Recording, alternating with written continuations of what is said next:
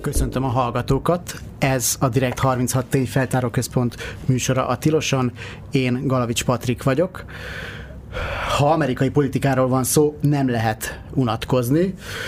Igazából már csak azért sem, mert rettenetesen hosszan készülnek egy-egy választásra. A jövő évi novemberi elnökválasztási kampány tulajdonképpen már el is indult azzal, hogy 12-en bejelentették a republikánus pártban, hogy megküzdenek az előválasztási elnök jelöltségért, köztük természetesen Donald Trump korábbi elnökkel, aki azért is érdekes, mert sorra indulnak ellene a bírósági eljárások, a legutóbbi pedig egy szempontból mindenképpen más, mint az eddigiek, hogy pontosan miben és milyen hatása lehet az eljárásoknak az amerikai politikára, Trump esélyeire az elnökválasztáson, és úgy általában a republikánus pártra, valamint, hogy milyen több mint egy év áll előttünk.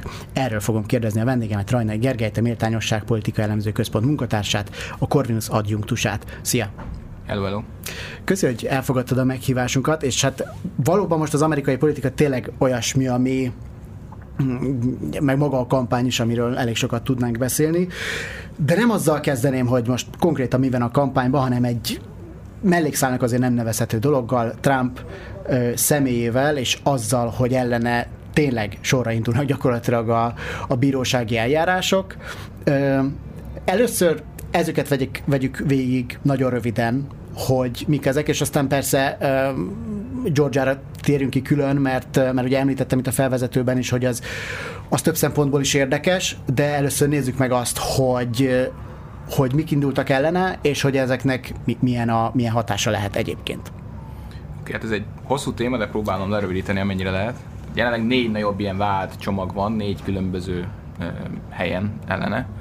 Az első az New Yorkban van, az egy ilyen személyes uh, szexuális zaktatásos ügy, uh, ennek van viszonylag a legkisebb politika, politikai következménye, mert ilyen ügyek más országban is előfordulnak, politikusokkal, szexuális botrányok nem azt mondom, hogy gyakoriak, de azért előfordulnak. És hát pont trump ne fordulna elő. Hát igen, igen, igen. Tehát ez nem olyan meglepő, meg hogy mondjam, ez nem annyira extrém dolog a politikában.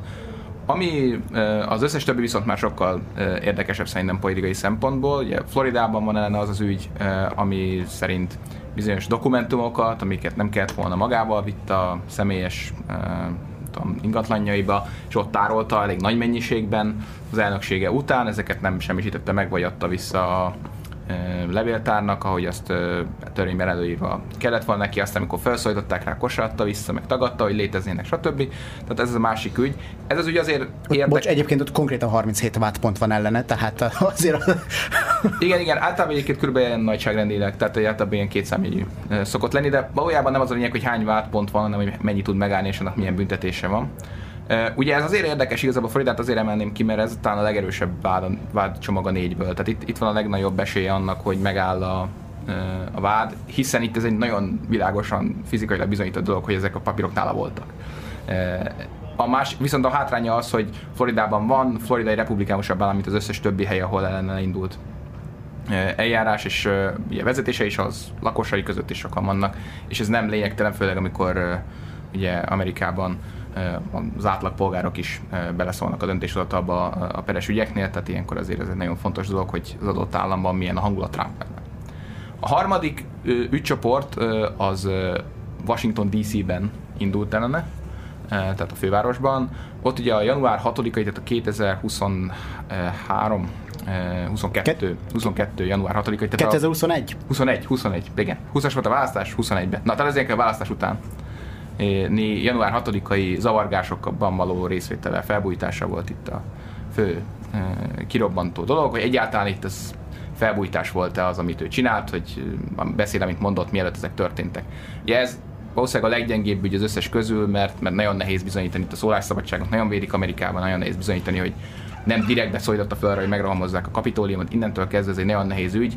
Itt sokkal inkább arról van szó, ami miatt ez veszélyes lehet, ez viszont a fővárosban, ami viszont egy nagyon demokrata hely, tehát hogyha itt kiválasztanak egy bármilyen esküdszéket, ott azért uh, Trump azért bajban lehet, akármennyire gyenge is esetleg a vád. A, és ez a negyedikkel elérkeztünk a legújabb és legaktuálisabb dologhoz, ez a Georgiai ügy. Ugye Georgia azért különleges, mert az egyik legszorosabb állam volt a 2020-as választáson, tehát alig-alig pár, pár tízezer, pár ezer szavazattól függ, hogy számoljuk, elég lett volna ahhoz, hogy megfordítsa Trump ez Joe biden szemben, és azért is különleges, mert ez az együtt republikánus vezetése volt akkor, amikor választás zajlott. És pontosan ezért Trump oda telefonálta a helyi republikánus ugye az ottani belügyminiszternek, talán nevezhető georgiai belügyminiszternek, hogy ez az amerikai föderális rendszerben egy ilyen bonyolult rendszer, de ott gyakorlatilag a georgiai belügyminiszter az, aki felügyelte a választásokat, hogy találjon még akkor pár szavazatot, pont annyit, amennyi neki úgy hiányzik. Ugye ez, ez hangzott el egy telefonhívásban, és ez indította el igazából az egész eljárás, ez a telefon elég hamar kiszivárgott, ez már régóta ismert. Ez már szerintem 2020-ban is hallható igen, igen, volt igen. talán. Tehát ez, ez gyakorlatilag azonnal, vagy hát egy-két héten belül kiszivárgott, és, a, és ezzel indított gyakorlatilag a, az eljárást, ami most érte oda, hogy vádemelés lett. Ugye ennek azért az időzítése talán nem teljesen véletlen, hogy itt a választási kampány során van, de az is igaz, hogy azért idő, amíg fölépítenek egy ilyen csoportot. Ugye itt is rengeteg vád van, mert közben azt is föltárták, hogy a különböző helyi republikánus republikánus tudom, bürokratákat is próbáltak megfenyegetni, és így tovább. Tehát ennek voltak lejjebb menő, nem csak ez egy telefonhívás volt, hanem ez egy szervezettebb valami volt. Ezt próbálja bizonyítani, tehát ugyanazt a törvényt alkalmazza. Konkrétan 18 vádatlan van ugye Trumpon kívül. Igen, és ugye az a lényeg, hogy gyakorlatilag Trump úgy csak én, hogy találjon szavazatokat, ugye ez, ez is megint nehéz bizonyítani, mit jelent az, hogy találjon, ugye hát lehet, hogy ezek vannak is, ugye található, lehetett, hogy arra szólította föl, hogy ő úgy tudta, hogy még vannak, amiket meg kell találni. Tehát ezt nagyon viszonylag könnyen meg lehetne itt védeni. Trumpot, úgy, mivel őt be akarják, el akarják kapni, az, az a törvény, amit gyakorlatilag a maffia ellen hozták létre még a 70-es években, amilyen bűnszerzetek ellen lett létrehozva, ahol ugyanilyen talpasok csinálnak valami bűncselekményt, és ugye a főfőnök az, az elvileg ugye nem csinál semmit fizikailag, de hogy őt is el lehessen íteni, mert azért ő az utasítás. És itt most így próbálják Trumpot elkapni, hogy a, a ő beosztottjai, vagy Trump hívei, különböző stábjának különböző tagjai elkövettek olyan konkrét fenyegetéseket, ami már bűncselekmény, és akkor ennek a vezéreként próbálják Trumpot elkapni. Egy ráadásul egy nagyon nem, nem olyan régen eléggé híressé vált viszonylag fiatal ügyész van ott, aki, aki arról híres, hogy nagyon-nagyon alaposan csinálja meg ezeket az ügyeket, mert, mert a, a leghíresebb ügye az volt, amikor iskolákat sikerült elítélniük azzal kapcsolatban, hogy csaltak a, ott a érettségének megfelelő pontszámoknak a hamisításával, és ezt valami matematikai algoritmusra bizonyította be, hogy lehetetlen volt az a pontszám, amit bebizonyítottak. Tehát az a lényeg, hogy nagyon innovatív módszerekkel nagyon híres ügyeket már csinált ez az ügyész, és hát nyilvánvalóan nem republikánus elkötelezettségű, ami megint csak segíti az ügynek a gyorsabb előreadását. Ugye a komplett republikánus széna gyakorlatilag azt mondja, Trump mindenképpen, meg aztán az el, a további elnök jelöltek is, akik most elindulnak, hogy hát azért itt politikai indítatású ügyek vannak, és ezek, és ezek ilyenek, és itt a, hát itt szó sincs az igazság szolgáltatásnak a függetlenségéről, stb és ugye nyilván az amerikai igazságszolgáltatás, ahova adott esetben tényleg lehet, hogy ez emberek választanak ö, embereket, stb. ügyészt akár, mert vannak olyan államok is, ott, ö, ott, ott nyilván az egészen másképp működik. Mennyire lehet itt tényleg kizárni a külvilágot ilyen szempontból, ugye, ami már az esküdszékeknek a felállításánál is így kérdés szokott lenni, hogy hát most ezek az emberek tényleg nem olvasnak majd újságot az egész tárgyalás alatt, meg ilyesmi. Tehát, hogy, hogy mennyire látod azt, hogy, hogy egyébként itt az igazságszolgáltatás valóban tudja profin végezni pártatlanul a, a munkáját.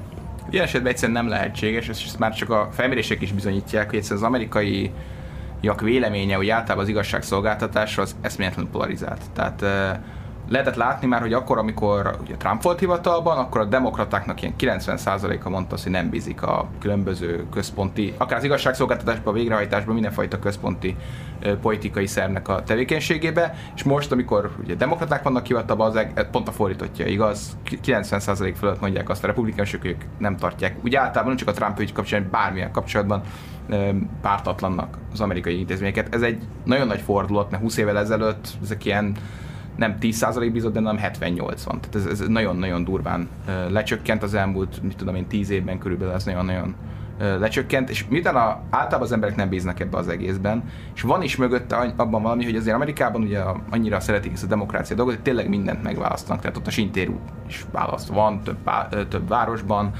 és így tovább, ezért különböző bírókat, ügyészeket valóban megválasztanak, illetve választott tisztségek nevezik ki őket, ugye nyilván az igazsági minisztérium jelöli ki a független embereket is, akik esetleg eljárnak. Tehát például ugye Trump esetében ugye van egy ilyen különleges ügyész, aki külön a, a Trump különböző ügyeire mind-mind ki volt jelölve különleges ügyész, ezt ilyen a demokrata vezetési ügyészségi minisztérium jelöli ki, ilyen nem ami republikánus kötődésű valaki lesz. Akár mennyire független, azért mégis a demokraták választották ki, nagyon nehéz ilyenkor azt mondani, hogy itt teljes politikai függetlenség van. Arról nem is beszélve, hogy azért az időzítés most tényleg így egyben van, és még a kampányban, amiben beszélünk arról, hogy ez kinek kedvez, de azért, azért ez lehet, hogy mind Trumpnak, mind a demokratáknak azért nem egy rossz hír, hogy ez így alakult, hogy a kampányban van ez, és nem mondjuk egy évvel ezelőtt volt. Igen, erre akartam kitérni tulajdonképpen, és jó is, hogy fölvezetted, mert ha meg én tényleg demokrata vagyok, és akkor azt mondom, hogy, hogy én oda akarok pakolni Trumpnak, hát akkor lehet, hogy nem Georgiában citálom bíróság elé, ahol egyébként közvetítik a bírósági ügyeket, mert hát amikor Trump színpadot kap, azt látszik, hogy ha más nem, akkor ezt a CNN megtanulta mondjuk a, egy pár hónappal ezelőtti Town Hall-ban, hogy hát az, az a Trump élni fog, és ott, és azt egy, egy show műsorrá fogja, fogja alakítani. Tehát főleg Georgiában ez, ez, ez, ez, a, ez az egész eljárás, az, az kódolva van, hogy ez, ez tényleg egy ilyen tényleg a tévés közvetítéssel együtt, ez egy, ez egy Trump show lesz. Ez biztos, hogy Trump show lesz, és egyébként Trump ezért is áll ezekbe bele. Ugye például itt a Georgia ügyben, szóval rengeteg vádlott van, tehát nem csak Trump, és a vádottak úgy durván kétharmada az, az megállapodás között, hogy ezt szövetségi szinten bonyolítsák lenne Georgiában. Ugyanis pont a törvény, amit ellenük alkalmazok, a szövetségi jellegű törvény, tehát a szövetségi szintre át lehet vinni ilyenkor. És ez azért jó, mert az elvileg egy lassabb folyamat, tehát jobban elhúzódna, másrészt pedig általában egyszerűbb ott ilyen jogi kibúvókat találni, mert az egy komolyabb eljárás. Ehhez képest, hogy Trump nem tette ezt meg, tehát ő maradt Georgiában, ami első ránézésre jogilag egy rossz döntés. Másrésztről viszont egyrészt hamarabb van, most, azaz most van a kampányban, ami neki egy plusz púpitus, plusz médiaidő, addig is egyrészt róla beszélnek, már csak úgy által a médiában is, másrészt folyamatosan meg fogják kérdezni a többi jelöltet, aki ellene indul, és nem arról beszélnek, hogy ők mit akarnak csinálni, meg ők miért jók, hanem hogy Trumpal kapcsolatban mi a véleményük, ami eleve egy csapda helyzet. Másrészt pedig egyrészt az, hogy ez így előre hozza gyakorlatilag ezek a tárgyalásokat, és most sorban vannak gyakorlatilag a következő hónapokban folyamatos tárgyalásra, tárgyalásra fog járni Trump, és folyamatosan egyrészt ő beszél, másrészt meg róla beszélnek, ez neki nagyon jó. Másrészt pedig az, hogy ott marad Georgiában, az még egy nyilvánosabb valamint a szövetség ügyében nagyon gyakori az, hogy megegyezés történik, titkos meghallgatás, mit tudom én. Itt a nyilvánosság teljesen ott van, és ez tovább gyakorlatilag Trumpnak kérdezte Trumpet nem azt látja, hogy itt neki jogi problémái vannak, hanem azt látja, hogy ez egy lehetőség arra, hogy még több időt kapjon a médiában. Igen, egyébként pont a, a január 6-ai ügyel kapcsolatban ott március 4-én lesz az első tárgyalás, ami azért érdekes, mert az a, az amerikai szuperked, ami ugye a, ott akkor, akkor van a legtöbb államban előválasztás, ezért nevezik, nevezik szuperkednek, és, és hát egy nappal előtte lesz majd Trumpnak egy január 6-ai vagy tárgyalása március 4-én. Most ezt, most ezt jól felsoroltam négyfajta dátumot egy mondatban, de, de talán érthető volt. Tehát, hogy az, az ez mind mind olyasmi lesz, amit, amit valószínű, hogy ő tényleg ki tud majd használni, meg ami, ami neki nem jön majd rosszul. Kérdés persze, hogy mi az ügyeknek a kimenetele, mert hogyha meg közben elkaszálják, az is jó neki, én szerintem ők így számolnak. Tehát ugye egyrészt, ugye ez egy, uh, tehát mondjuk magyarokban, vagy akik nem követik annyira az amerikai politikát, lehet egy ilyen tépképzet, hogy elítélik, hát akkor vége a kampánynak, ugye, hát akkor ilyen börtönből nem lehet kampányon, de hogy nem. Tehát, hogy van már rá precedens, tehát Amerikában volt már jelölt, aki rácsok mögül lehetett rá szavazni. Ez nem kizárók, ez a száz évvel ezelőtt fordult elő ilyen kommunista jelöltekkel, akiket bebörtönöztek mindenfajta politikai nézet miatt, fölmondtak a szavazólapon, nyilván nem szavaztak rá sokan, de hogy a lényeg, hogy jogi precedens van rá, tehát attól, hogy el, el van ítélve, hogyha nincs külön ö, specifikálva az, hogy ő el van, ítélve, el van tiltva mindenfajta választott tisztségek viselésétől, ami általában ritkán van benne, mert ezt megint a demokrácia miatt nem szeretik belerakni, ö, akkor indulhat. Tehát igazából az, hogy Trumpnak ugye most is bement egyébként ugye lefotóztatni magát, magá adta föl magát, előbb-utóbb letartóztatták volna, de direkt ugye a vita köré rakta ezt a fotót is. Mert Magshotot. Igen, igen. Tehát ez egy híres, híres fotó, hogy most akkor rabosítva van fotózva, azonnal ömlött hozzá a pénz, mindenki erről beszélt, hogy megvan az a fotó. Tehát ő élvezi ezt a, a, a részt, hogyha bezárnák a börtönbe, hát azért még jobb fotó, meg még jobb videókat lehet csinálni, hogy őt bebörtönözte a, a, a gonosz, nem tudom, mély állam. Tehát, hogy, hogy, hogy ez egy, a saját híveinek ez egy remek kampányüzenet, az is, ha elítélik, annál jobb. Minél több vállalat emelnek el, minél inkább elítélik, annál jobb a saját politikai támogatottságát a republikánus párton belül annál jobban tudja növelni. Tehát ő szerintem nem igazán aggódik amiatt, hogy elítélik, legalábbis ilyen rövid távú politikai szempontból semmiképp. Ez, ez a mágsátos fotó, ez egyrészt ezeknek Amerikában tényleg nagy hagyománya van. Külön Instagram oldalak vannak, ahol a legjobb mágsátokat lehet megnézni, meg közben meg minden celebről van egy, mert aki fiatal igen, koromban igen. egyszer így, gyorsan hajtott, arról van egy ilyen nagyon-nagyon rossz, és azok mindig általában nagyon rossz képek, mert ilyen gyorshajtás ugye részegen, akkor nagyon rosszul nézek ki, úgyhogy... És Trump, Trumpról is nagyon, hát szerintem ikonikusan sikerült, és, való, és valószínűleg valószínűleg készült rá tényleg, hogy, hogy, hogy olyan legyen, és egyből kinyomtatták pólókra, ami érdekes, hogy egyrészt az ő kampánycsapata is, és egyből elkezdték árulni a pólókat, meg a, meg a bögréket, meg a nem tudom, ezzel mindenféle felirattal, meg aztán az ellenfelek is, meg, meg sőt, még a, még a Green Day is, a, a punk együttes is kiadott egy pólót, amíg meg aztán a Hawaii Hawaii tűzvésznek az áldozatainak a megsegítésére lehetett megvenni, de azon is egyébként Trump feje volt, és egy régi albumukat festették át, tehát ilyen szempontból ez már, ez már, ez már önmagában, tehát itt nem egy, nem egy ilyen letartóztatás, vagy nem is tudom, egy ilyen jogi eljárás van, hanem tényleg egy show, ami az amerikaiakra amúgy is jellemző mindenféle szempontból, hogy, hogy mindenből azt csinálnak, de, de hát akkor most már, most már itt, is, itt is ez van, és innentől kezdve egyébként nehéz ezt komolyan venni, hogy, vagy is mondjam, tehát hogy, hogy, hogy feltétlenül ilyen, csak egy ilyen bírósági eljárásként tekinteni erre az egészre, hanem az van, hogy hát itt egy, itt egy performance van. Gyakorlatilag Trump azért ezt 2016 óta, vagy 15 óta milyen show tette az egész politikát, vagy legalábbis a republikánus oldalt feltétlen, de egyébként a többieknek is erre valamelyest reagálniuk kellett. Tehát egyszerűen míg a korábbi, korábban tényleg azért voltak bizonyos szabályok, amik körött, közben a politikusok nyilatkoztak, miről lehetett beszélni, hogyan lehetett beszélni, milyen eseményeket kell szervezni, hogy lehetett ezeken megnyilvánulni. Addig ezek így, vagy ugye, nyilvános térben, mondjuk a, a social médián, hogy posztoltak, ez egészen megváltozott azzal, hogy bejött Trump. Egyébként vannak követői is, de még ezért ez elég lassan jönnek elő, és ezért nagyon érdekes a kontraszt, mert ugye még az a republikás pártnak mondjuk az élvonalában továbbra is többségben olyanok vannak, akik azért nem ebben nevelkedtek, és azért próbálkoznak hagyományosabb tartalomgyártással, és, és Trump őket egyszer lemossa, tehát láthatóan sokkal jobban érdekel. Mindenki egyébként most nyilván Amerikáról beszélünk, de azért Magyarországon is látjuk, hogy azért nem tudom, Orbán Viktor 90-es évbeli beszédeit hasonlítsuk össze mostani Facebook jelenlétével, ahogy nem tudom, gulyást főz, meg, meg ostort csattogtat, meg ilyesmit, tehát ezért ez látható, hogy tanultak is, meg vannak olyan szakemberek, akik ez egyre jobban értenek, tehát ez még egy globális jelenségé vált, és, és ilyen a bíróságokra is ez beszivárog.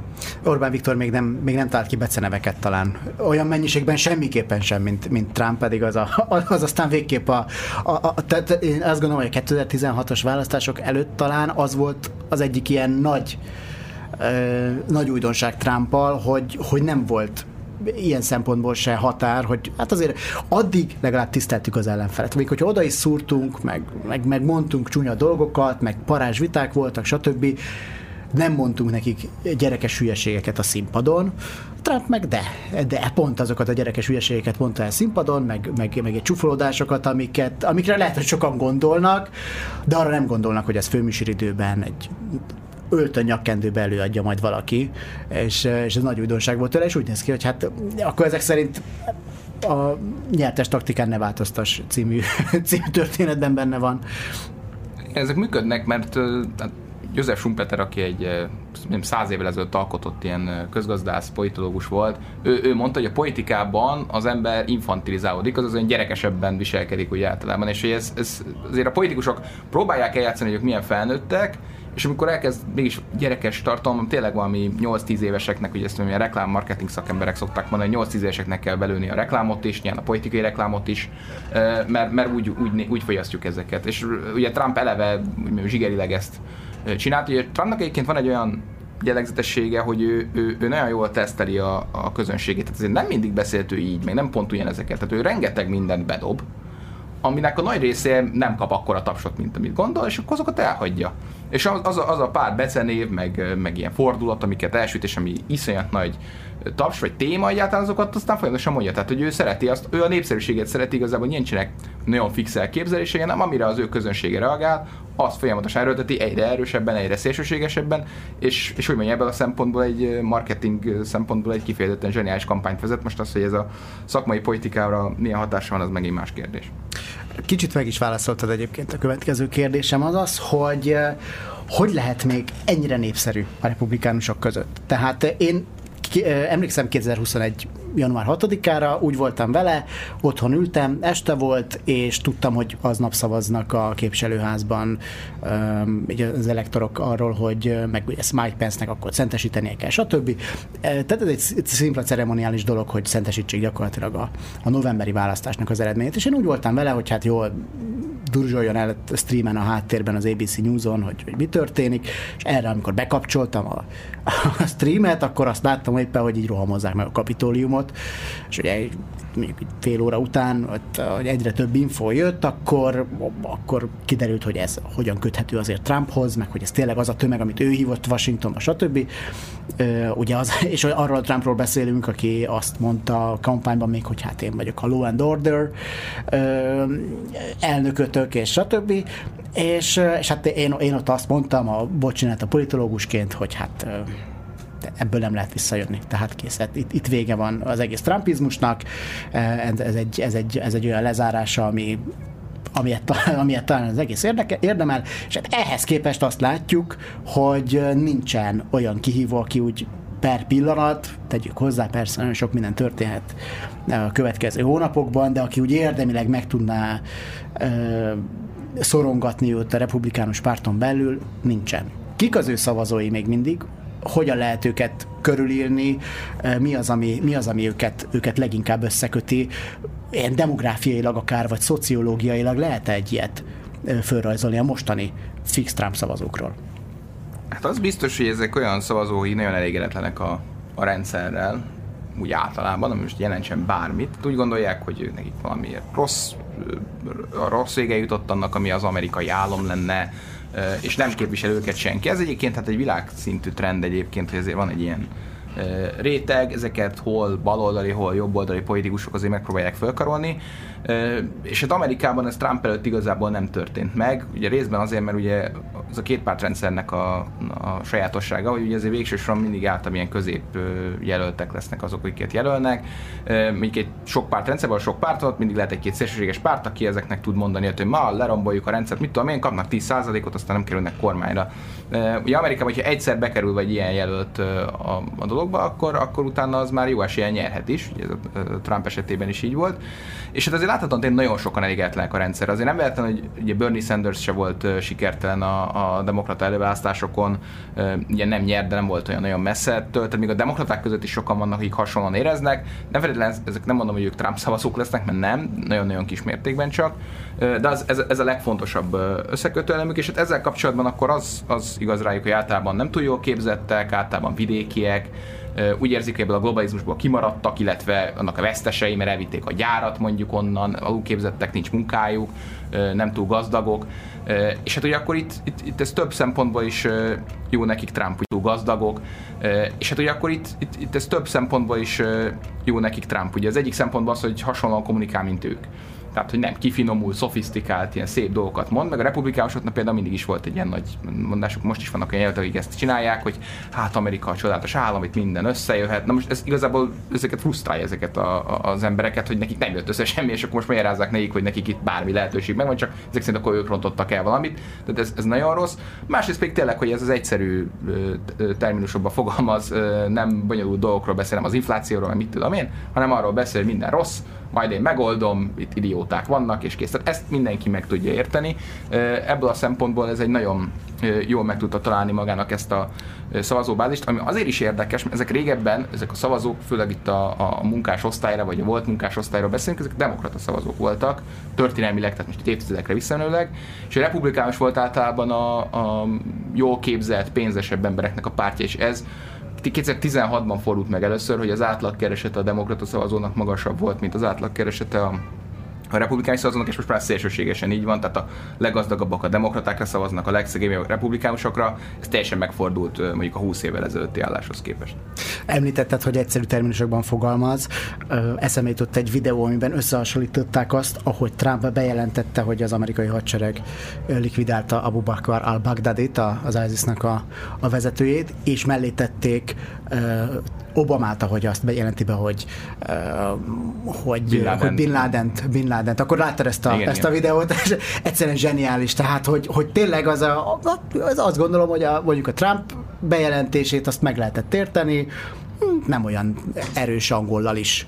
A, a, az Obama sem egy ilyen Shakespeare angolt használt meg, nem, nem, nem beszélt olyan nagyon rébuszokban, meg nem tudom, de hogy azért ott mondjuk szinonimáját használta rögtön egy olyan egyszerűbb szónak, vagy nem tudom, ami, ami, ami, ami úgy elnökössé tette, meg úgy érezted, hogy hát igen, ez egy öltönyös figura, aki beszél nekem a, a tévéből, a, a Trump meg tényleg, tehát a, a, tényleg azt gondolt, hogy a boltok, boltba így beszélnek, és hogyha valaki elmondja ezt a hírt, hogy ez történt most, akkor, akkor azt, azt pont úgy mondja el a, a Joe bácsi Alabamában, ott a, a Frednek a, a, a gunshopban, és, és ez tényleg, tényleg egy ilyen, tényleg, tényleg egy ilyen figura.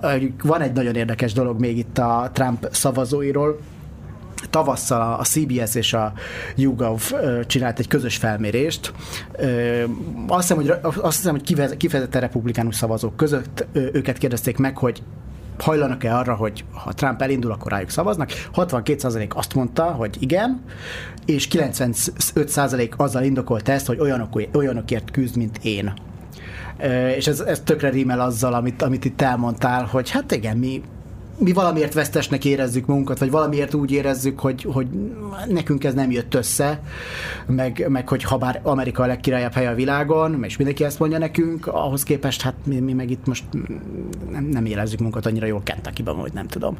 Tehát ez, a, ez, a, ez, egy, ez egy ilyen érdekesség, és a, és a másik érdekesség, ami viszont már szerintem abszolút Trumpnak a, a, a varázsa, hogy ugyanebben a felmérésben mondták azt, hogy igazából ilyen, ilyen 60% volt azt hiszem a szám, hogy többen gondolják közülük azt, hogy amit Trump mond, az igaz, mint amit mondjuk a családjuk, vagy, vagy, a, vagy a helyi vallási vezető, vagy, vagy a média személyiségek mondanak. A média személyiség meg a vallási vezető az azt gondolom, hogy jó, azt még itt el is, azt el is hiszem, hogy jó, ott, azt, ott meginognak, de hogy, hát, tehát, hogy a család, meg a barátok, hogy, hogy, hogy őnek kevésbé hiszek, mint Trumpnak, akiről azért közben már tényleg kiderült, hogy ha más nem a négy év alatt, hogy azért mond, mond sületlenségeket, meg mond olyat, ami, ami nettó nem igaz, tehát hogy, hogy nem csak az, hogy csúsztatás, vagy valami nem, nettó nem igaz, hanem, hanem tényleg van egy ilyen, ilyen varázs, amit felépített maga köré, ami, ami nagyon kemény. Igen, ez nagyon hiteles. És amikor a, a bejelentett egyáltalán az indulását, hogy rögtön ott arról beszélt, hogy itt minden mexikói az ilyen erőszakolós bevándorló. Tehát, hogy, hogy ilyesmi.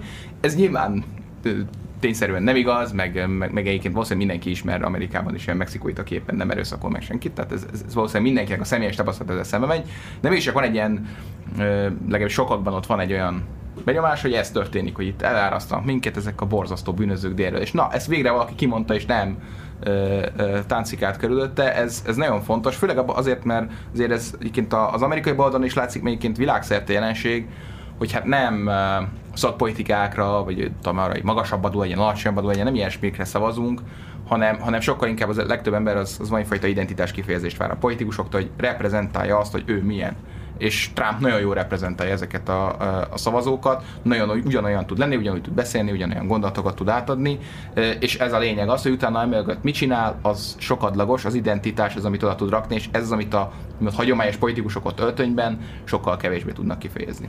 Hát elindult azért a kampány az Egyesült Államokban, és, és hát akadnak Trumpnak kihívói, és hát ami szerintem mondjuk a, az amerikai politikában nagyon érdekes, meg ami meg a magyar fejjel megint nehezen érthető, hogy most Trump ellen azért reálisan nézve, ha bár egy kicsit visszaesett Trumpnak a, a népszerűsége, de mondjuk még most is 50% fölött mérik úgy átlagban, hogy, hogy a republikánusok mennyire szavaznának rá a, az előválasztáson de hogy ennek ellenére azért szép számmal indulnak el ellene.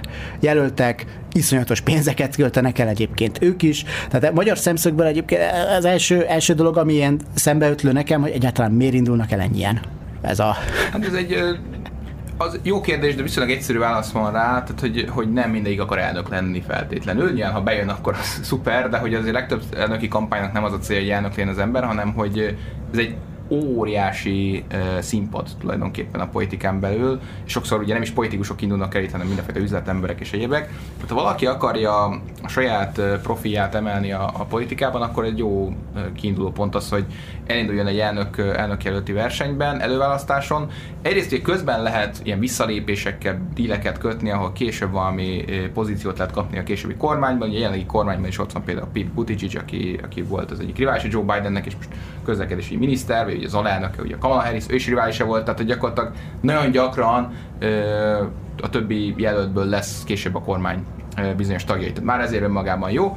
Másrészt pedig ugye később ezt egyébként pénzé is lehet tenni, hogyha valaki sokszor látnak a tévében, mint valami komoly elnök jelöltet, akkor utána el lehet menni mindenféle beszédeket mondani. Amerikában egy óriási biznisz az, hogy ki milyen beszédeket mond, ilyen, tudom én, diplomaosztókon szokás, meg, meg ilyen motivációs tréningekkel, meg mit tudom én. Ez egy óriási biznisz, és aki ebbe szeretne beszállni, annak ez egy jó befektetés lehet akár, vagy csak a saját cégének a profiát akarja javítani, stb. Tehát ilyen szempontok is lehetnek, és nyilván végül ott van az is, ami, ami azért bármikor előfordult Trumpnak, ami tényleg most már beült, vagy, vagy megindul az ő vonata, és főleg azért, mert nagyon nincs, nincs még egyelőre olyan jelölt, aki kiemelkedne a, a, a nem Trump jelöltekből, azért mindenki abban reménykedik, hogyha össze 5-6 százalékot a republikáni szavazók között, akkor már, már egy ilyen komoly státusza lehet, hiszen azzal már mit a harmadik helyen lehet lenni.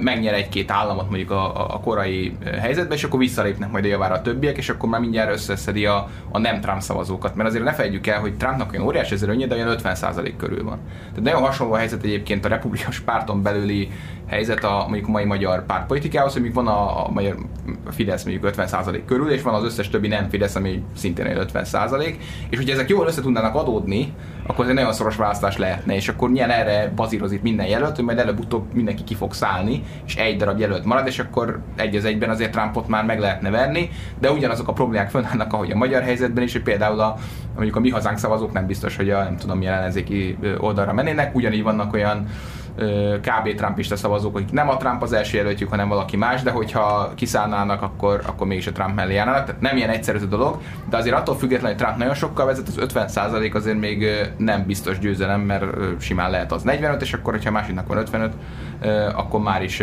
bukásra áll. Tehát azért ez nem ennyire egyszerű, mint amennyire az országos felmérésekből látszódik. Ráadásul ugye nem is az országos felmérések a fontosak, hanem bizonyos államok, mert ugye az előválasztásokban államsorrend, és aki a korai államokban sikereket ér el, az általában kap egy lendületet, kap egy csomó pénzt, visszalépnek a javára, sokkal fontosabb, mint az, hogy ki a későbbi államokban. Tehát például Kalifornia a legnagyobb állam, de az viszonylag későn van a, a, általában a menetrendben, ezért tök mindegy, hogy Kaliforniában ki a legnépszerűbb, hiába ö, ott vannak a legtöbben. Az országos ö, ö, felmérésekben Kalifornia nagyon megmutatkozik, de valójában politikai jelentősége ö, itt az előválasztáson nem olyan nagy. Ájóvát kell meggyerni, mindig ott van először. Ugye, ö, érdekes volt ez a magyar párhuzam, amit, amit, amit hoztál, mert különben ö, igen, ugye az tulajdonképpen a Fidesz is kb. ilyen 50% között mozog a, a felmérésekben, és a DK is különben ilyen 14-15%-okat hoz, mint Ron DeSantis. Nem tudom, hogy ezen az összehasonlítás a Ron DeSantis vagy a DK háborodik-e fel jobban, eh, de, de ezért nem is megyek, megyek ezen tovább. Viszont akkor beszélgessünk a, a jelöltekről. Ugye talán a legerősebb jelölt Trump ellen Ron DeSantis, akinek nagyon sokan várták azt, hogy mikor jelenti már be végre, hogy elindul, és a floridai kormányzó aki, aki ezt végül bejelentette, hogy elindul. Itt van, akit, akit én sorolnék fel így a, az érdekesebb jelöltek között Mike Pence volt alelnök, Trumpnak volt ugye az alelnöke, Nikki Haley az egykori uh, ENSZ követe az USA-nak, és hát én most még ide, ide sorolom Vivek Ramaswamit, aki ilyen, hát nagyon, ő már valószínű ilyen Trumpiánus figura, tehát ő valószínű Trump nélkül nem lenne, és maga, a maga a jelenség érdekes szerintem majd, de először kezdjük Ron desantis aki tényleg nagy reményekkel szállt ebbe bele, sőt, igazából már annak is megvannak a jelei, hogy a Fox News-on úgy kezdik őt, őt tolni, inkább én nem olyan régen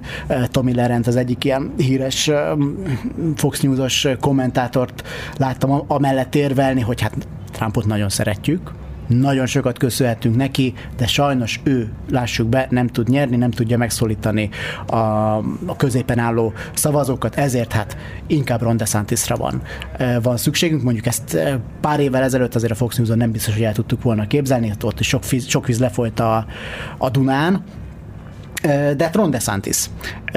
Őt várták talán a legjobban tényleg úgy, hogy, hogy ő még egy, egy esélyes jelölt lehet. Mi lehet az ő, mi lehet az ő erénye, meg, a, meg az erőssége Trump ellen? Ron DeSantis azért kiemelkedik a többiek közül, még egyelőre a számai alapján is, de igazából így, így mondjam, a percepciója inkább az ilyen, tehát a médiában őt tartják tényleg az első számú riválisnak. Ez azért van, mert, mert ő Florida kormányzója, és Florida egyfajta ilyen republikánus paradicsommá nőtte ki magát az elmúlt 5-6 évben az ő vezetése alatt. Ugye egyrészt DeSantis egyébként egy trumpista jelölt volt a saját előválasztásukon a Floridán belül. Tehát azért itt is, ez is benne van, hogy a trumpista szavazókra is akkor tud valamennyire támaszkodni, de közben pedig abban a szempontból egy hagyományos politikus, hogy tényleg rendes politikai karriert futott be, ugye most kormányoz egy államot, ugye a republikánusok szerint sikeresen, ott ugye küzd a Disney ellen, hogy ott a vókizmus, meg mit tudom én, kultúraharcot azt ott nagyon folytatja, közben ugye a, a, tudom én, a személyjövedelmadót lenullázta, ezt is nagyon szeretik a hagyományos republikánusok, és csinált még egy csomó olyan intézkedést, a, a Covid-ot ugye nagyon hamar feladott a lezárásokat, meg szűk, nagyon kis lezárásokat csinált csak. Tehát csinált egy csomó olyan politikai lépést, ami a republikánus szavazóknak úgy általában, és főleg a megmondó embereknek általában nagyon tetszik. Ugye az a baj, amit korábban is mondtam, itt az identitáspolitika a sokkal fontosabb, mint az, hogy milyen politik vannak, mert most Trumpnál nem lehet felsorolni azt, hogy melyik az öt nagy lépése, ami, ami miatt őre szavaznak. Teljesen mindegy, a szavazói valószínűleg fogalmuk nincs, megmondanak, hogy falat épített, ami most vagy sikerült, vagy nem, de, de, körülbelül, de ez is inkább egy mondás, mint sem valós intézkedés. Tehát a, a DeSantis ilyen hagyományos úton az, hogy milyen intézkedések vannak, az a republikánusoknak tud ö, felmutatni valamit, illetve azt, hogy ő milyen jól szerepelt korábbi választásokon. Tehát a, Egyrészt, a Florida egy úgynevezett billegő állam, tehát elég sok demokrata is lakik ott, főleg Miami-ben, ahol, ahol sok a, a latinó bevándorló. Hát most már talán nem lesz annyira billegő éppen most, azért. Na, na, de hogy, hogy ez megváltozott az elmúlt 4-5 évben, és DeSantis akkor volt ott, tehát hogy DeSantis arról van hogy egy billegő állam, hogy gyakorlatilag egy republikánus többségű állammá tett, mert, mert annyira népszerű ott helyben, és az is látszott, hogy a DeSantishoz közeli jelöltek, most ez ugye nagyon nehéz meghatározni, mert tényleg a republikánus párt, meg ugye mind a két amerikai párt egy ilyen nagyon fragmentált valamilyen széteső dolog, de akik a DeSantishoz közeli jelöltek, azok a időközi választáson, tehát tavaly azok nagyon jól szerepeltek, míg a trumpista, igazán hithű trumpista jelöltek pedig rosszabbul a többi republikánushoz képest. És akkor ez, ez mutatta, hogy ő, ő rendes választásokon jól tud szerepelni, mert, mert hogy mondja, egy normális politikusnak tűnik, de mégis küzd a rendszer ellen, meg, meg tudom én, vannak ilyen népszerű lépései. Ez az általános választáson segíthet neki, de a republikai szavazók között azért nem, mert a Trump még erősebben mondja azt, amit ő, és a személyisége pedig a kampányban sokkal kevésbé megfogó abban az értelemben, hogy Trumpé, tehát sokkal kevésbé showman. Ez egyébként látszott most az első vitán is, amit tartottak nem régiben, meg úgy általában nyilatkozataiban látszik, hogy ő nem, nem képes ilyen vicces becenevek adására, mit tudom én, arról beszél, hogy ő miket szokott csinálni, milyen nagy lépéseket tett, és hogy ő hogy küzd, és mik, mikbe hisz, meg ilyesmi. Ez egy hagyományos jelölt. És a, a republikánus párt annyira átalakult, hogy, hogy nagyon kevesen vannak már azok, akik erre akiknek erre igénye van, viszont a republikánus párt elitje imádja ezt. Tehát ők, ők, ők szeretnék ezeket a politikákat, az alacsony mit tudom én, a, a kultúrharcot és így tovább, és a médiában is így van. Ez azért ne felejtjük el, hogy a Fox News, ugyan a Trump elnöksége nyilván nagyon támogatta Trumpot, de az előválasztáson 2015-16-ban egyáltalán Trump pártiak voltak, tehát ott is sokkal inkább kiálltak a többi jelölt mellett, ameddig ez tartható volt, és amíg nem volt teljesen egyértelmű, hogy Trump nyer, és Trump panaszkolt is, nem ment a Fox News-os vitára, mert meg volt rá sértődve, mert mit tudom én, tehát hogy, hogy, hogy rengeteg problémája volt már Trumpnak korábban is a, Fox News és a Trumpistáknak most pláne, nem, pláne van ilyen, a Fox News-tól, ami tényleg a republikánusokhoz köthető csatorna, kirúgtak egy csomó embert, aki, aki főleg Tucker Carlson abban híres, most Magyarországon is híres lett, aki, aki Trumpistának mondható, hogy a Trumpista szavazóknak a, a nyelvét beszéli. Tehát láthatóan van egy szakadás a republikánus elit és a, a, és a Trump között, és a republikánus elit az megmarad a DeSantisnál. Ez abban a szempontból DeSantisnak nagyon rossz, hogy a Trump szavazók így akkor egyértelműen beássák magukat, hogy akkor ők nem szavaznak arra, akik kirúgták a trumpistákat, meg akik ellene vannak.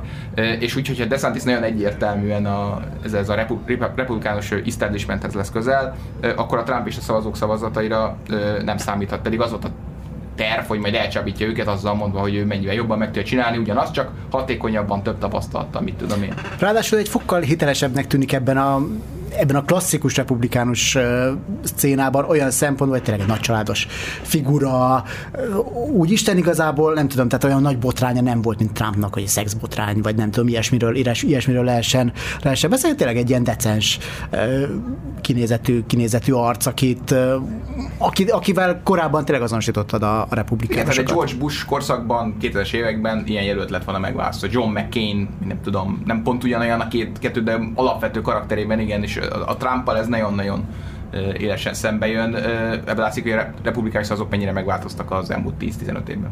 És már Mike Pence sem jön be, be nekik annyira.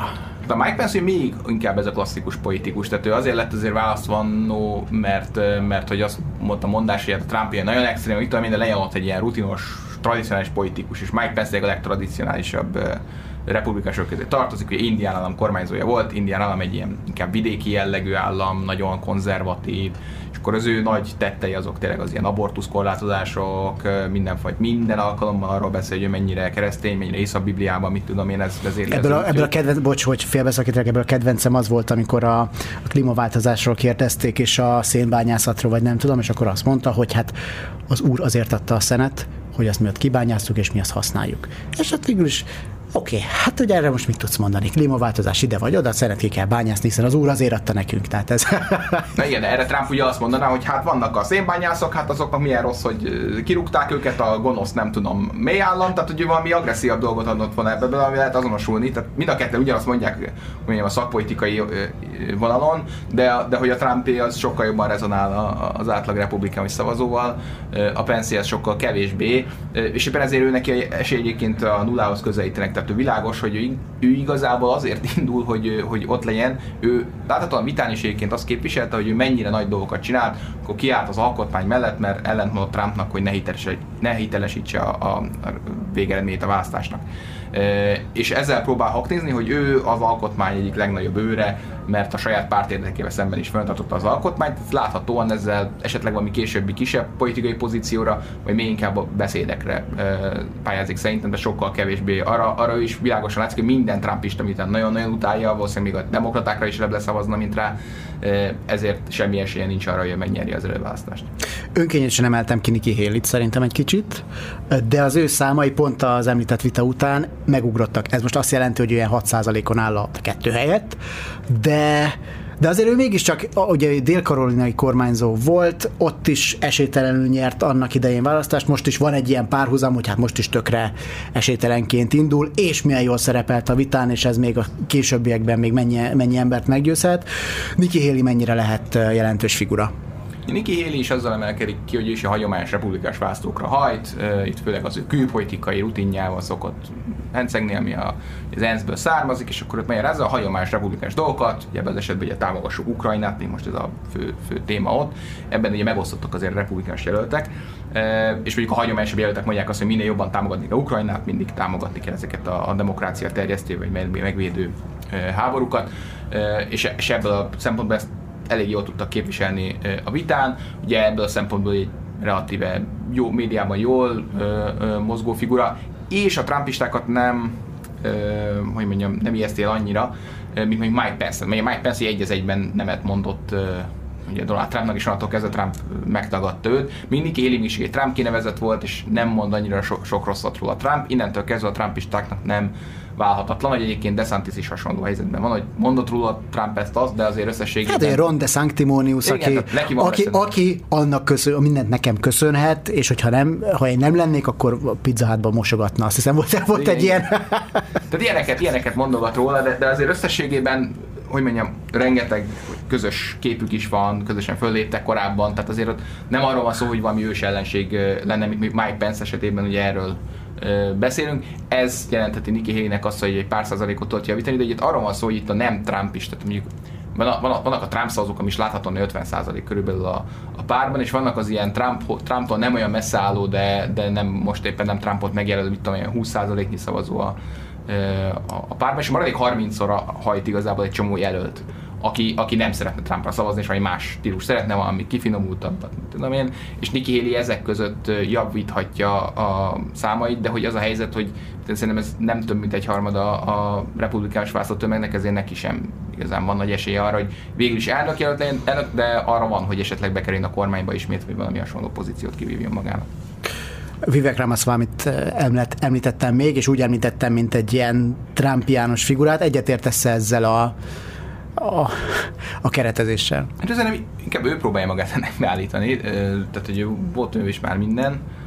Ő ugye nem politikus hagyományos értelemben, egy üzletember, egy egészségügyi cége van, volt, amiből rengeteg pénzt csinált, viszonylag fiatal, 38 éves. Igen, mindig 40 éves, ugye indiai származású, kimondhatatlan nevű a, a átlag republikai szavazónak, tehát ebből a szemben nagyon furcsa. Jelölt, ebben botrány is lett, hogy a, a, a vitát azzal kezdte, hogy mit keres itt egy ilyen fiatal, sötétbőrű, kimondhatatlan nevű ember a színpadon, ami Barack Obama-nak volt a nyitó beszéde az első vitáján, amikor elindult az elnökségére, és ezt elég világosan onnan szedte, és akkor ezzel meg is támadták őt, többen, de erre szándékosan utat, hogy ő is egy olyan, csak ugye Obama nem váltotta be hozzáfűzött reméket, majd ő mindent megold.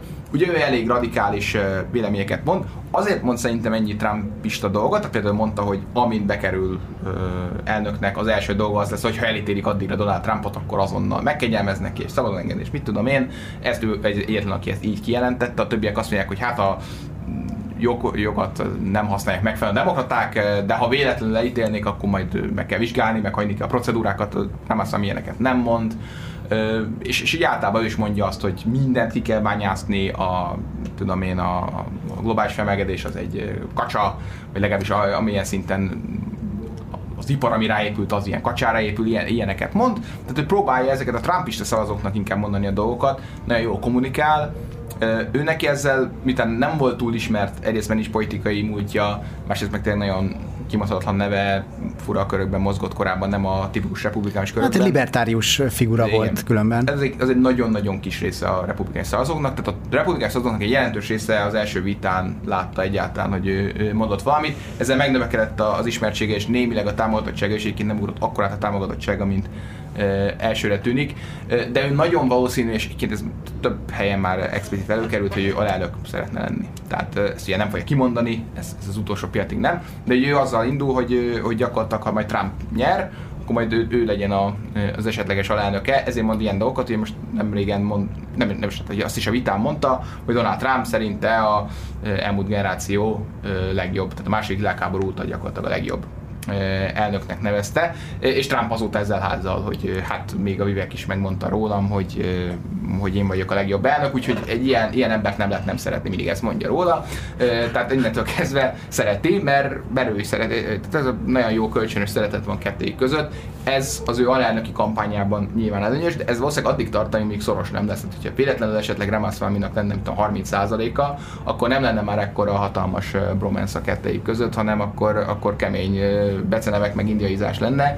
Ugye már csak ezért is nagyon nehéz Ramaswamy-nak növekedni ugye a népszerűségében, mert amiket mond, az nagyon-nagyon a trumpisták felé van irányozva, viszont azért a trumpisták között azért elég komoly fenntartások lehetnek a sötétbőrű jelöltekre való szavazással kapcsolatban, tehát ebből a szempontból is van neki egy korlátja, tehát is világos, hogy valószínűleg egy kisebb pozícióra pályázik, elsősorban az alelnöki pozícióra, semmit az elnöki szerepre.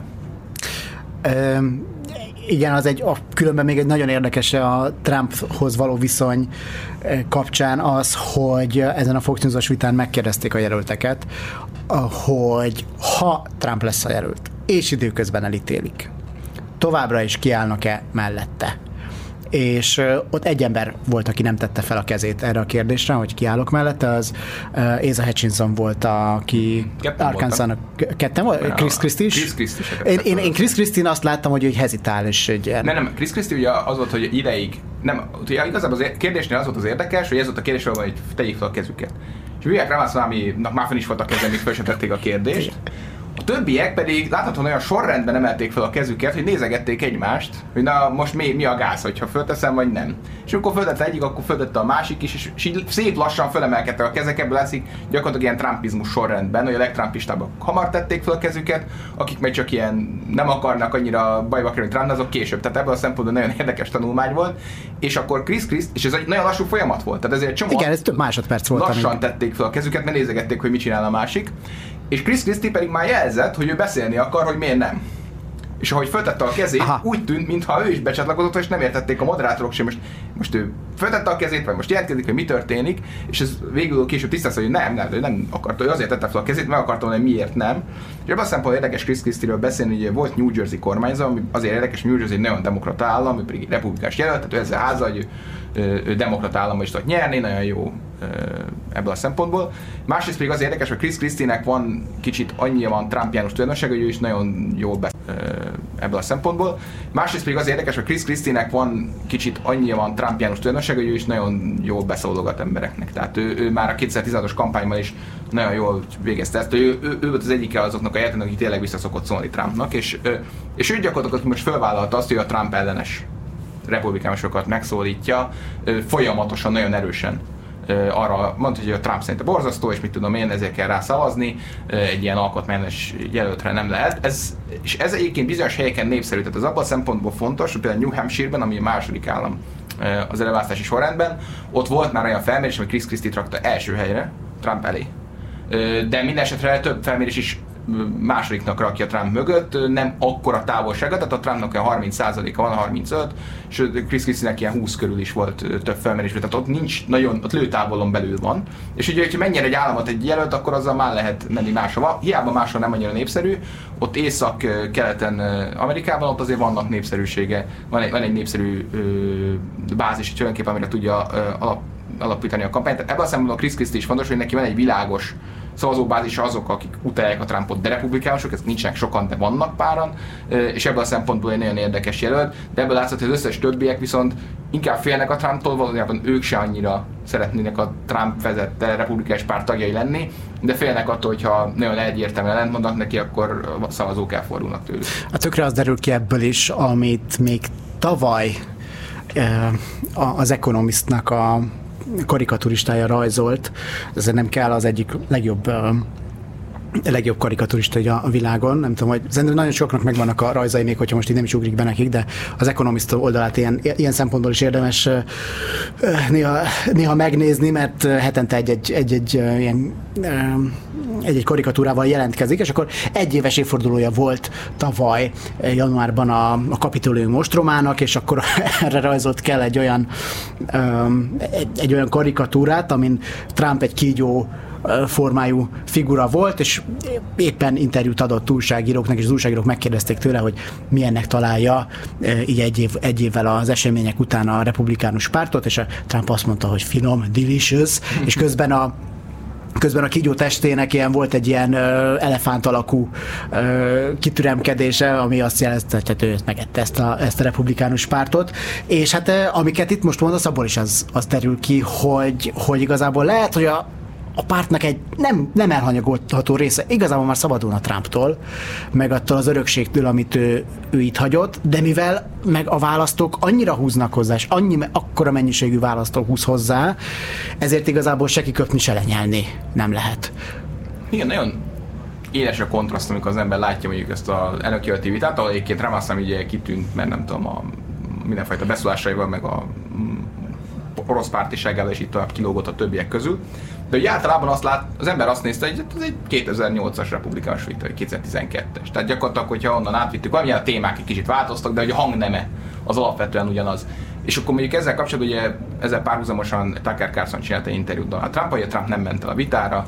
hasonló Igen, erre még térjünk ki mindenképpen. igen, de hogy, de hogy annak az interjút összeveti az ember a két ö, stílust, hiszen nem működik. És ez a 16-ban is az volt, hogy, hogy annyira eltérő volt a stílus a Trumpnak az összes többi előtt, az egy olyan kontraszt az átlagembernek, hogy látta, hogy itt van van egy átlagember, meg vannak ezek a mindenfajta elitek. Van Jeb Bush, meg van, és ez, van Trump. ez a kontraszt ez nagyon élesen kijön a, a, az ilyen vitákban, és az a helyzet, hogy ilyen elit csere az nagyon lassan zajlik. Tehát ezt mondom, hogy azért vannak már ilyen trumpista képviselők a képviselőházban, meg különböző jelöltek különböző helyeken.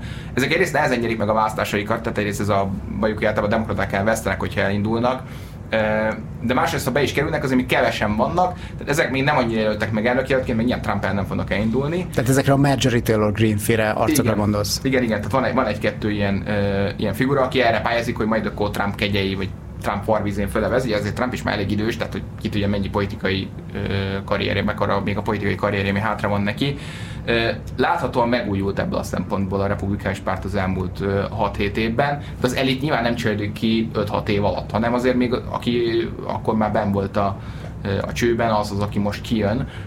Ezért, ezért nagyon nagy a kontraszt a szavazók és a, a jelöltek között, és ez a vitában is nagyon élesen látszott, és ez az, ami miatt nem tudja megszólítani ezeket a trumpista szavazókat, mert, mert a hangnemváltás az nagyon nem is áll nekik jól. Vannak, akik megpróbálják, igen, DeSantisnak is voltak ilyen próbálkozásai, akkor elkezd ilyen megírt szövegekkel, ilyen Trump jellegű köznyelven beszélni, de hát nagyon rosszul áll nekik, mert látszik, hogy ez nem az ő műfajuk, és ez attól, hogy megrendezett, attól még kevésbé lesznek hitelesek, és még inkább elveszik a szavazóikat.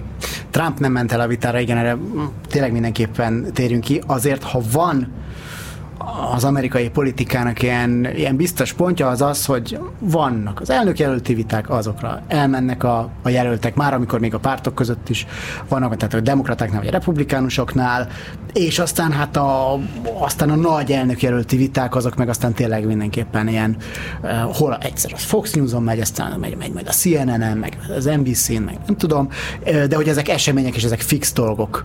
És ezeket azért még nem merte senki feszegetni, és ugye arról már volt szó három évvel ezelőtt is, hogy Trump esetleg már így hanyagolná ezt a Biden-nel, biden ezt, a, ezt a vita dolgot, és most tényleg nem ment el a republikánus vitára. Arra hivatkozva, neki, neki tök jó számai vannak neki erre, aztán az égvilágon semmi szüksége nincs, csak eddig ez, ez nem így ment.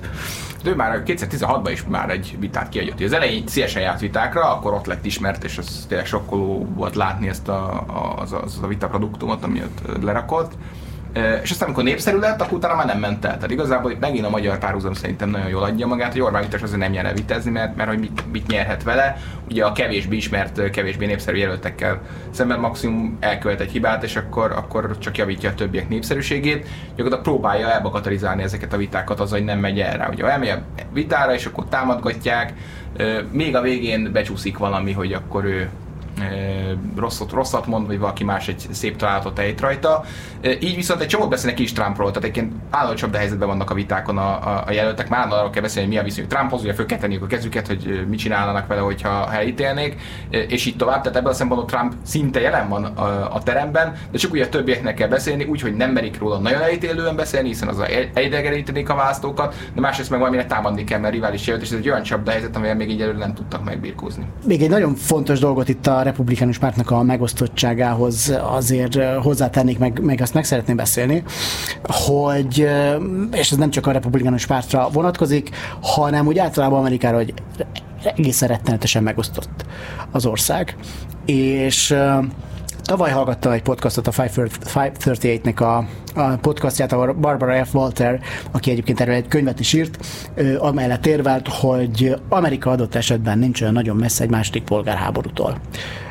Ahhoz amellett érvelt, hogy igazából a polgárháborúnak, polgárháborút két dolog alapozza meg. Egy, ne legyen egy demokrácia már teljes értékű demokrácia, már minimum sérült demokrácia legyen, vagy, vagy autokrácia, esetleg még, még annál is durvább.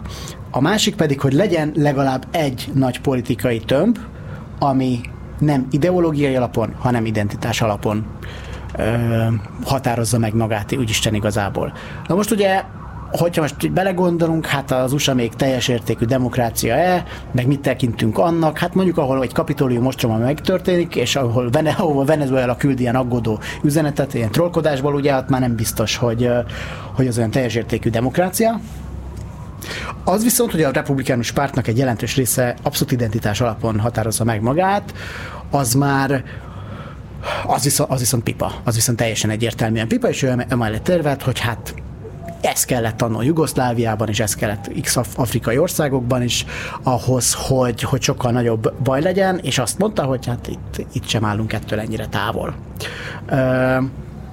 Ezt a fajta megosztottságot te hogyan látod feloldhatónak? Látsz -e olyat, ami, aki ezt fel tudja oldani? Ugye Biden ezzel talán megpróbálkozott, amikor, amikor megválasztották, de nem úgy tűnik, hogy ez, ez úgy különösebben működne. Látsz-e bármelyik oldalon ö, olyan jelöltet akár, vagy olyan folyamatot a társadalmat, tehát nem feltétlenül politik, politikusokra kell itt gondolni, ami, ami ezt, a, ezt az ingát, amilyen nagyon durván kileng, az, azt visszahozná mondjuk egy ilyen legalább 90-es évek szintre. Nagyon nehéz látni, mert a folyamat egyre gyorsul. Egyébként nem csak a republikánusok csinálják ezt az identitás politikát, a demokraták között is hát bőven persze. van. Tehát, hogy, és aztán egymásra mutogatnak, hogy te vagy az identitás politikus, te vagy az identitás politikus, még jobban ö, beleállnak a saját árkaikba, és igazából arról van szó, hogy a, a, a konszenzusokat, azokat még ezeket a nagyon öreg, régóta beszavazott politikusok azok meg szokták kötni a kongresszusba, szenátusba, képviselőházba, akik azért szép lassan egyrészt kihalnak, másrészt nem fogják megválasztani őket majd előbb-utóbb, vagy egyre kevesebbet közül. És az új generációs politikusok, a demokraták és a republikánusok között is nagyon erősen, hogy mondjam, csak a saját gondolatvilágát próbálják vinni, és kompromisszumra nem annyira hajlandó, ami bizonyos szempontból az amerikai politikai rendszernek nagyon ö, nagy gátakat vethet bele, hiszen az amerikai politikai rendszer eleve arra van kitalálva, hogy nagyon lassan és relatíve konszenzusra hozzon döntéseket, rengeteg szint van, államok, bíróságok, két ház, elnök, mit tudom én. És azért, hogyha még itt semmilyen szinten nem lesz megegyezés, akkor valóban az lesz, hogy, hogy ez az amerikai politikai rendszer tud semmilyen döntést meghozni szinte. Már ez is, már, már most is vannak ennek jelen, nagyon jelentős dolgokban, ritka az, hogy igazán nagy döntéseket meg tudjanak hozni, és ezért lassan tudja megoldani azokat a problémákat, amiket viszont akkor fölve, fölvilág, fölvetít, tehát hogy ez egy nagyon-nagyon nagy kihívás, de az is probléma egyébként, a polgárháború ilyen, ez egy nagyon szélsőséges kimenetel, de abban a szempontból érdekes ez a dolog, hogy még területig is elkülönök ezek a csoportok. Tehát látható nagyvárosokban 80%-os demokrata fölény van legtöbb helyen, míg a kisvárosokban, vidéken pedig iszonyatos republikánus többség. Tehát egyszerűen nem is nagyon találkoznak egymással ezek az emberek, nem nagyon kommunikálnak, nem nagyon ismerik egymás problémáit, és sokkal inkább erre inkább beleásódnak a saját problémáikba, ami nagyon-nagyon megnehezíti a, a dolgot. Ráadásul politikai ösztönző is van arra, hogy, hogy egyre jobban ebbe az irányba hagyjanak a, a különböző pártok, hiszen láthatóan Trump sikerén felbozulva egy csomó új politikus mondta, hogy akkor republikánus vagyok, akkor elmegyek ebbe a e, integritás politikai irányba, hiszen ez okoz sikert a saját oldalamon, itt tudok előválasztást nyerni, stb. E, másrészt pedig a, a demokraták oldalán is azért ez megy, hogy akkor a, nagyon a kisebbség problémáira, liberális vásárban nagyon liberális dolgokra koncentrálok rá, és egyszerűen a konszenzusra már nem is törekvő jelöltek tudják menjen az előválasztásokat. Aztán viszont azt is látjuk, és talán az az egyetlen polarizáció csökkentő faktora az egész amerikai politikai rendszerben, hogy amikor megmérkőznek egymással ezek a jelöltek, azért azt látjuk, hogy a mérsékelt jelöltek általában győznek, ha már az előválasztáson túljutottak. Az a nehéz rész.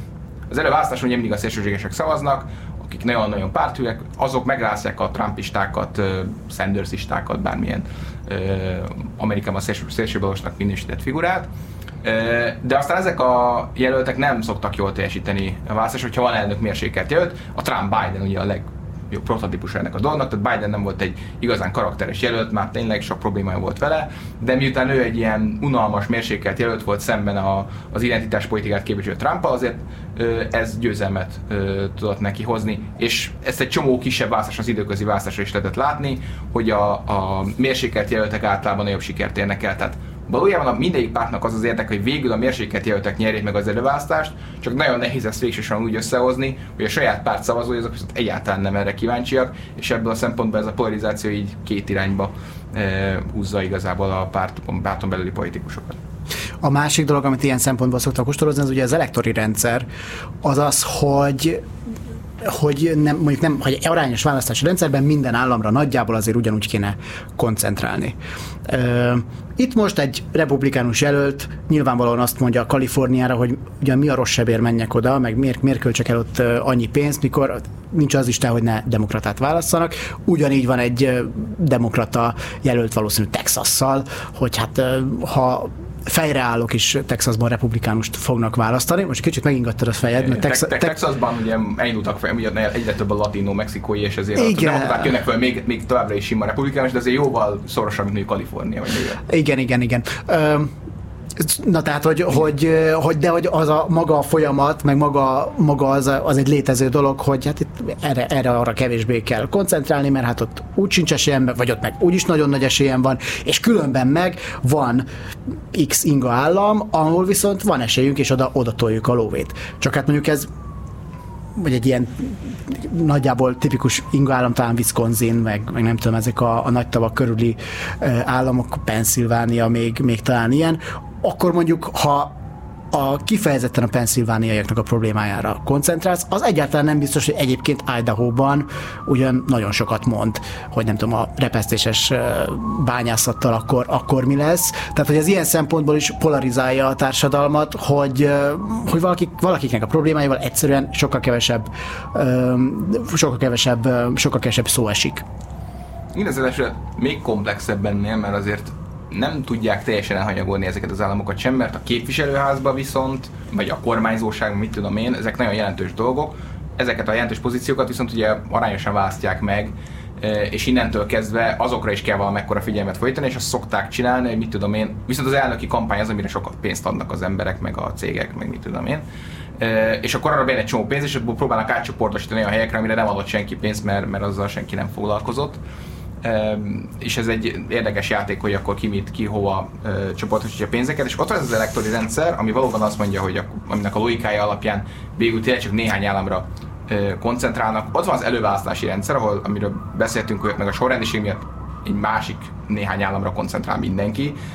Ezek általában nem is billeg államok, New Hampshire pont az, de, de hogy egyébként a többsége nem az, akkor és ott van még a szenátori rendszer, ami azt jelenti, hogy minden államnak két szenátora van, független attól, hogy hány lakosa van. Tehát ezért mondjuk a félmilliós Montanának ugyanúgy kettő van, mint a közel 50 milliós Kaliforniának, tehát itt óriási különbségek vannak, és éppen ezért mikor montánai szenátori poszt az egy sokkal könnyebben megszerezhető, viszont ugyanakkor a hatalommal rendelkező valami. Tehát itt nagyon sok olyan faktor van, ami különböző helyeken különböző hangsúlyt kényszer- kényszerít ki a, a, a pártokból, és ennek nagyon nehezen tudnak megfelelni. Az, hogy ez mennyire polarizál, ugye az, ugye az elnöki szinten elvileg polarizált az, hogy hát akkor eldöntöttük, hogy nem tudom, Alabama egy republikánus állam, és akkor ott a demokraták már nem is próbálják átvinni a, a saját üzeneteiket, de ez se teljesen igaz, mert azért az alabamai városokban meg abszolút kompetensek A Georgia demokraták. talán egy ilyen jó példa erre, Hogy Georgia ott 50-50, tehát ott az, hogy ott, ott a vidék nagyon republikánus, Atlanta, ami a nagyváros, ott, ott viszont az meg nagyon demokrata, és akkor itt tényleg nagyon nagy ellentét van. Tehát ebből a szempontból Magyarország egy jó párhuzam, hogy azért Budapesten teljesen más a választás, mint, eh, mint gyakorlatilag Budapesten kívül bárhol eh, az országban, és így néz ki egy csomó állam Amerikában is. Tehát ebből a szempontból hogy nem lennék annyira pessimista, hogy akkor ilyen államokra egyszerűen elfeledkeznek a pártok, mert ugye az elnökválasztásban úgy tűnhet, mintha így lenne, de egyrészt ezek a dolgok fordulnak, mert Georgia is négy évvel ezelőtt úgy tűnt, mintha egy sima republikánus állam lenne, most már nem az, egyszerűen a bevándorlás, a egyre több kisebbségi szavazó miatt, stb. Tehát ezek dolgok változnak, Texas is változik, régen Kalifornia is mások, mit tudom én, tehát so, sokat tud ez változni ilyen évtizedes léptékben, de változik. Másrészt pedig annyi választás van Amerikában, és annyira sok fontos választás van, hogy ezek közül valamelyiknél minden körzet végsősoron fontos lesz, tehát nem igazán tudja elhanyagolni egyik párt sem, egyik államot se így teljesen, hanem különböző választások különböző hangsúlyokat tudnak találni. Magyarország is választott, a miniszterelnök legalábbis mindenképpen. Ugye Orbán Viktor legutóbb a Tucker Carlsonnak adott interjújában megint teljesen nyíltan kiállt Donald Trump mellett. Ugye 2016-ban az volt a magyarázat, hogy azért lett ki Trump mellett, mert hát Hillary Clinton mellett, hogyha kiáll, olyan nagyon nem, nem javította volna a Az kapcsolatokat. előválasztás alatt még nem mondott semmit. Igen, az előválasztás, de hogy, de hogy az elnök választás előtt. Igen, ugye- azért mondom, ez jelentős különbség, hogy akkor Igen, igen, igen, kört nem választott. Igen, igen, igen, igen. És, és most úgy néz ki, hogy annyira nyerekben érzi Trumpot, a republikánusok között mindenképpen, hogy, hogy, hogy kiáll mellette. És hát csak közben, ugye nyilván volt egy január 6-a, közben Trump nem engedi el, hogy a demokraták gyakorlatilag elcsalták a három évvel ezelőtti választást. Tehát mit mond az Magyarországról, ugye nemzetközi szinten, hogy Orbán Viktor megtehetné azt mondjuk, hogy csöndben marad. Még, még most még biztosan megtehetné. Ehelyett azt az utat választja, hogy miközben egyébként a nagy, amerikai nagykövetség így hetente ad ki egy olyan közleményt, amiben ilyen finom utalnak arra, hogy nem jók a kapcsolatok, a közben úgy tűnik, hogy a gödör alján vagyunk, és akkor még egy kicsit még, még, még ásunk is rajta. De nem komplex kérdés, mert, mert, mert sok szintje van, abban az értem, hogy azért sokszor előfordul, hogy pártpolitikai szövetségesek így nemzetközi szinten vannak, és azok egymásnak drukkolnak választásokon, támogatják egymást, ez nem furcsa önmagában. Még az sem lenne teljesen furcsa, hogy Trumpot kiválasztja a többi jelölt közül, főleg a külpolitikája miatt. Ugye az összes többi jelölt, ugye Ramaswamy kívül mind nagyon erős Ukrajna támogató, és a háborúnak az eszkalálását, vagy legalábbis a fenntartását, vagy erősítését, az ukránok erősítését támogatja.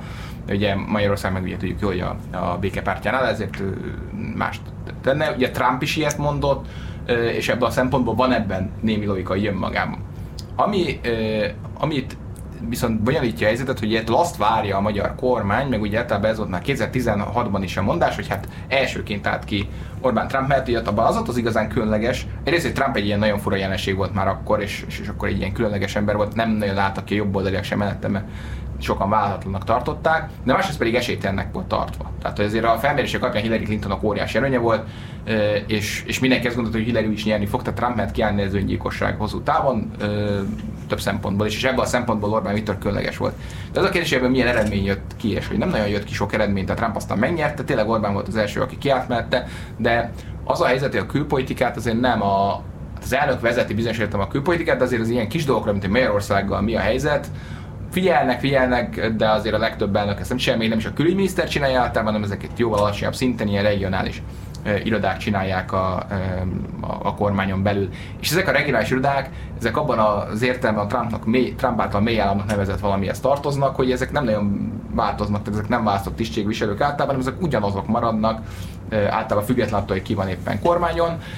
És ez nagyjából így történt a Trump kormányát is, nem volt akkor a csere abban a részlegben, ami Magyarországgal foglalkozott, és ez látszott is, tehát a politika se változott érdemben, és akkor hiába lehet ilyen fotókat néha posztolgatni Trumpal, ez önmagában nem fogja az amerikai Magyarországgal való hozzáállását megváltoztatni. És Trump ráadásul a külpolitikával nagyon nem foglalkozott, szeretett mutatkozni vezetőkkel, de azért alapvető külpolitikai elveket nem igazán szögezett le, nem ezzel foglalkozott, azt általában delegálta a külügyminiszterének, mindenfajta külügyi hatóságnak, a belpolitikai ügyekkel sokkal jobban el volt, jobban képben is volt velük, jobban is érdekelt, hogy a saját választóit is jobban érdekli, az érdekli, hogy népszerűséget okoz a külpolitika, az Amerikában se foglalkoztat annyira mindenkit, a Magyarországgal foglalkoztat senkit nem érdekel. És éppen ezért én azt látom egyébként, hogy a, a magyar kormány, vagy hát a magyar kormányhoz közeli dolgok, azok, azok stratégiát változtattak 16-hoz képest. 16-ban hagyományos lobby tevékenységet folytattak, abban az értelemben felvettek lobbistákat, akik kongresszusban különböző jelölteket, képviselőket próbáltak meggyőzni arra, Magyarország milyen remek hely, és támogatni kéne, hogy itt nem kéne mindenfajta szankciókat vagy rossz nyelvezetet használni, hanem támogatni kéne a magyar kormány.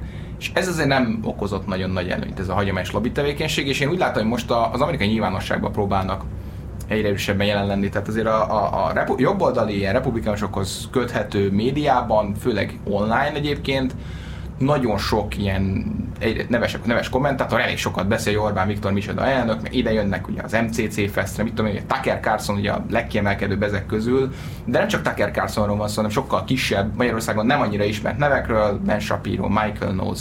Tudom, ezek ilyen nagy konzervatív megmondó emberek, főleg a konzervatív fiatalok értelmiségiek között egyébként. Ben Shapiro egyébként talán, talán Magyarországon is ismert lett azzal, hogy elégetett egy Barbie-ba vált így a Barbie igen, film után, de, de, de különben tényleg nem az ismertebb közök. Hát Magyarországon, Magyarországon nem. nem. De Amerikában, Amerikában viszont igen, igen. a jobboldali világban ők, ők, ők, nagyon nagy emberek, tehát itt, itt, itt, itt, tényleg a a helyi Bayer Zsoltokra, vagy nem tudom mire kell gondolni, de nagyon, a, a, a republikánus párton nagyon nagy megmondó emberek, sokan követik őket. Ilyen emberek jönnek át előadásokat tartani itt az MCC Festen, meg más esetekben, meg a saját műsorokban véletlenül csak előkerülnek. Hát ugye ilyen szípek.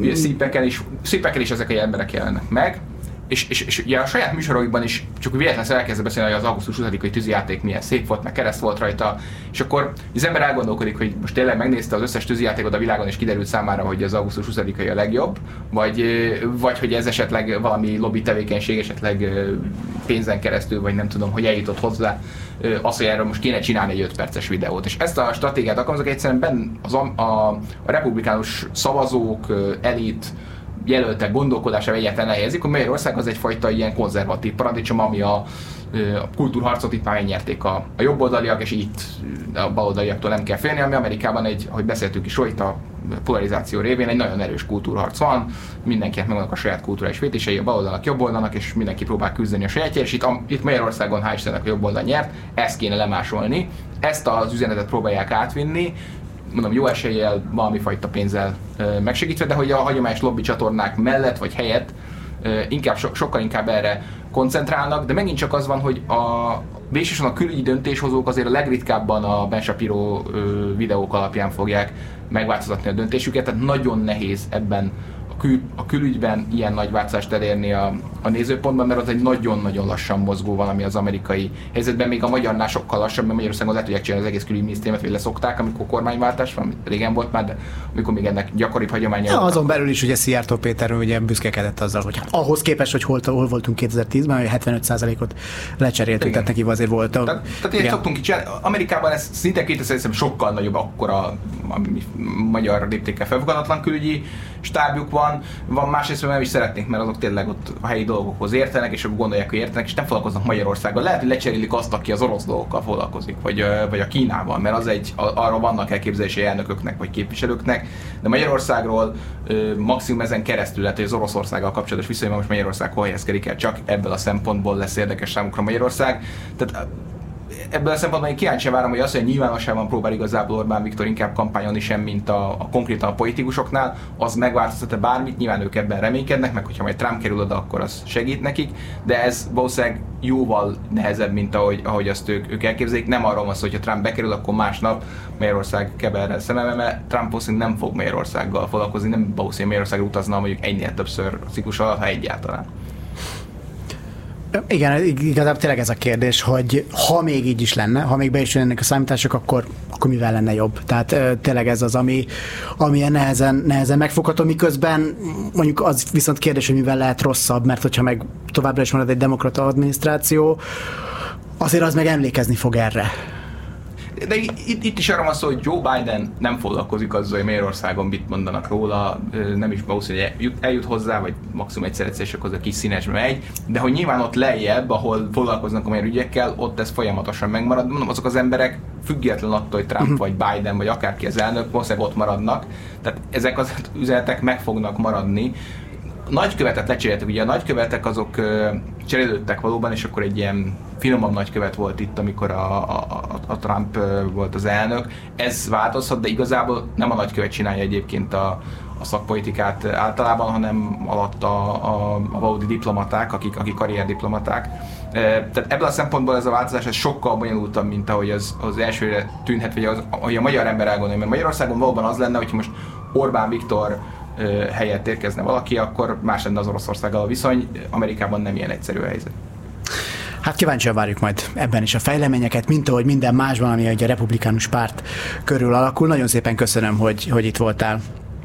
És köszönöm szépen. A hallgatóknak pedig a figyelmet. Köszönöm, Rajnai Gergelyel beszélgettem az elmúlt bő órában. Kérem, ne felejtsétek, hogy a Direkt 36 közösségi finanszírozásból működik, ezért ha fontosnak tartjátok a tényfeltáró munkánk, vagy akár a rádióadásainkat szeretitek, kollégáim nevéből működik, ezért ha fontosnak tartjátok a tényfeltáró munkánk, vagy akár a rádióadásainkat szeretitek, kollégáim nevében is kérem, hogy támogassatok minket. Minden ehhez szükséges infót megtaláltok a direkt36.hu-n a támogatás fűre kattintva.